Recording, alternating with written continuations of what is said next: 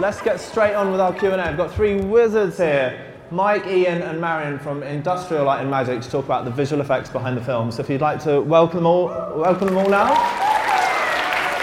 Yeah, so we all work for um, Industrial Light and Magic, which does all the, the visual effects behind the film. So kind of all the, the 3D or the spaceships, all the kind of the characters and the aliens. Um, Industrial Light and Magic has done, oh, it's been in existence for about 40 years now. It was set up for the first Star Wars film, originally uh, based in uh, California. And now the company is kind of spread out around the world, and we have offices in California, Singapore, Vancouver, and in London. So the London office opened up uh, about two and a half years ago.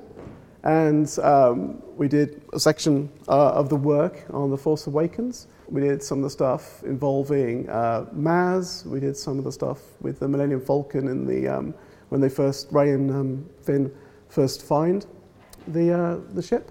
Uh, we did some work on the, the very end as well. It's kind of like all, all throughout, we got bits and pieces of the stuff we did. And we worked on it for about a year, which is only, only part of how long it takes to make the films. They, you know, they'll, take two and a half years to make the entire thing. So we kind of came in at the end once they finish filming and, and do, while they're filming, and do some of the work. Uh, we all have different roles on the film. Um, I was the visual effects supervisor for the, the London work, which means uh, I was kind of looking at all the work we were doing and kind of giving comments on, on everything which was happening day to day, and then presenting the work to uh, the global visual effects supervisor who is based out in California. Can you give us a quick rundown, actually, what the difference is between visual and special effects? Um, special effects will be the stuff which is happening on set for real. So if they if they're actually physically exploding something and filming it, that'll be the special effects. Uh, and visual effects will be kind of stuff which happens after they film. So it'll be um, done on the computer. We'll be adding in uh, computer generated explosions and spaceships and things like that. Ian, you were CG supervisor on the film, that's right, yeah? So under under Mike's Mike's eye, uh, Mary and I are splitting sort of two two halves of bringing together the visual effects. So um, I tend to be looking at the 3D side of things. So that's uh, for a character like Maz. Uh, Maz needs to be modelled as a 3D model. She needs to, be, to have texture painted uh, to get her, her orange skin glowing, and she needs to have a rig so we can move her around, and she needs to have uh, costumes that can be simulated so her beads in her, her jacket can flow as she moves. Um, and then how does she respond to light?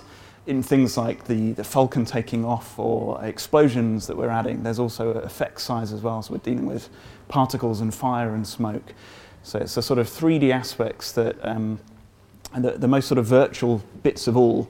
And what we try and produce at the end of, of my phase are pixels, which can go on into Marian's department. So the digital artists that I work with are effectively doing like the work you may know from something like Photoshop in a sort of motion way. So we're integrating images that haven't been photographed together and make them appear as if they're one image at the end of the process.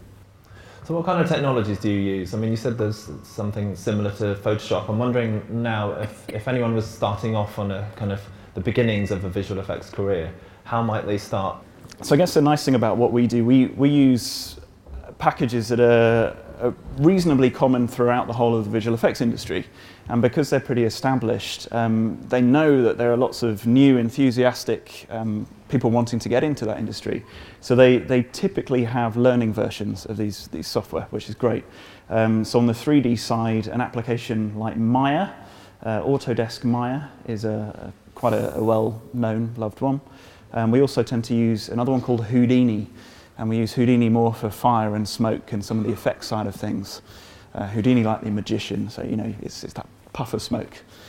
Are, are these like market available? So absolutely, yeah. We, we've got plenty of our own internal development to really keep us on the bleeding edge. We we absolutely develop our own software and we work closely with.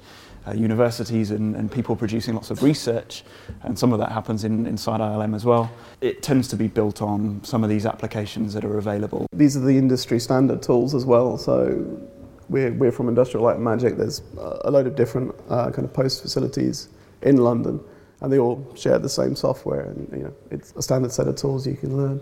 And there's other things as well, like Nuke, which is the kind of the, com- the compositing side of it all, uh, as well as, I mean, Photoshop is, is used uh, mainly in kind of the art side of it all.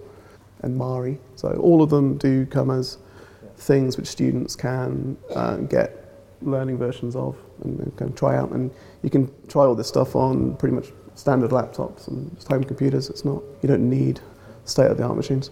In terms of getting into this career, like what kind of route might anyone take into you know you know making choices in those subjects? There are so many different skills that are applicable to what we do, and really it, tends to come down to having a, a, good eye and then also being a good problem solver. And I think that can come from a whole range of things. If it's not something you've explicitly sort of sought out and tried to steer your subjects for at the moment, there's a whole range of different departments within visual effects, kind of ranging from animation, which is just purely about movement, through to kind of the, the R&D kind of computer programming side of it all. So it, it, you can do either the heavy art side or you can do a more technical route. There's, there's different options or you can kind of mix the two and there's things available. Excellent. So you've, you, you guys find yourself working at ILM, you're working on Star Wars. Give me, give me a kind of a typical day in the life. Standard day is, the, the morning is usually um, what we call dailies, which is um, kind of inherited from actual just kind of on-set filmmaking, where what we do is we, we gather in our screening rooms, uh, cinema, smaller than this one, um, and then we'll look at what the different uh, the artists have been working on the previous day. Uh, and we all gather, we all look at it, we, all, we, we comment and we kind of make decisions about what we're seeing, what, what needs to change, what needs to be improved. Um, and then that kind of, that morning session kind of leads, gives people feedback so they, they've got tasks and things that they're looking at in the afternoon. And then if there's like particular problem areas, then that's what we'll look, focus on in the afternoon and kind of the afternoons, evenings, because because the film industry is um, international thing. We're very often working with clients who are out in uh, the states and America. Um, so from like four or five o'clock in the afternoon, we'll start getting on the phone and doing conference calls and presenting work that way. Just when most people want to start winding down, yeah. you start. yeah, yeah. Um, can, can, you give me an idea of because um, it seems like it's quite reactive? Like, what, what kind of challenges do you face then? What, like, you know, when you say you start talking to the US or other countries, you know, what, what challenges might come up then at that point that you'd have to deal with? A lot, you know, part of it is is, is presenting the work um, to, for example, the director of where we've got to, and a film is um, what, what you see on the on the screen is just the end process of um, well, after they filmed it, there's usually like a year's worth of post production where they're continually designing and editing and kind of honing the film. So it, it's it's an ever changing target, uh, even in post production. So there'll be new things kind of cropping up, either story wise or design wise, all the way through. Uh, and there'll be things which people are focusing on in different sections. Um, I was chatting to these guys earlier in the foyer, and you said that you worked on Marvel films as well. I mean, in terms of these massive franchises, do you ever, as a film fan, like geek out about the being involved in the process, or like tell, tell us about how like your work crosses over with your own film fandom? I mean, I think there are all, you know, each of us coming in. So maybe, uh, so if Mike, it was Star Wars that brought him in. I mean, for me, in, in many ways, it was probably Jurassic Park um, that that kind of pulled me into visual effects, and we're finding that you know as as new people and and um, people fresher to the industry come in, it's it's now maybe Transformers was the thing that they watched and that really brought them into the industry. So there's, there's a great range of things, and fortunately we, we get to work on a on a huge range. So different projects excite different people. Um, and certainly the Marvel films are, you know, a, a huge, huge fun because there's a heck of a lot going on and lots of, lots of juicy visual effects. To us. I mean, we have, you know, some on some some of our summer parties, there's employees who walk around in stormtrooper outfits. I think that says says everything about how how, how much fanboys. We had BB-8 and R2D2 and C3PO turn up for our own Star Wars party, so that was that was good fun. Um, I'm going to put you all on the spot. I'd like to ask you. Um, about career highlights. So, an achievement or a moment in your career that you're particularly proud of. It's working with the filmmakers that I really re- respect and uh, am a fan fan of. Working with them directly is is just unbelievable. You know, you watch these films as a kid and suddenly find yourself in the same room with those people who make these films, contributing ideas to the process, contributing to what you see on screen, and that's kind of amazing. Those moments are really fantastic. So I worked with Ridley Scott and uh, Tim Burton and so on. So really directors I, I loved.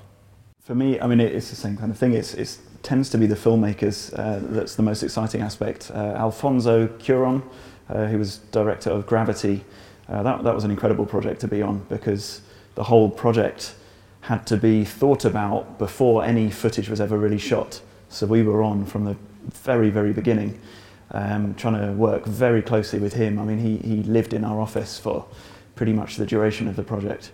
Uh, you know, he's, he's one of my favourite directors, so that, that was a, a real buzz for sure. I- I'm going to go for the easy way out and say my, my career highlight so far has been Force Awakens, and I'll go for the moment where um, uh, the Falcons first revealed as they're running towards it, because I, I was very excited about working on that moment.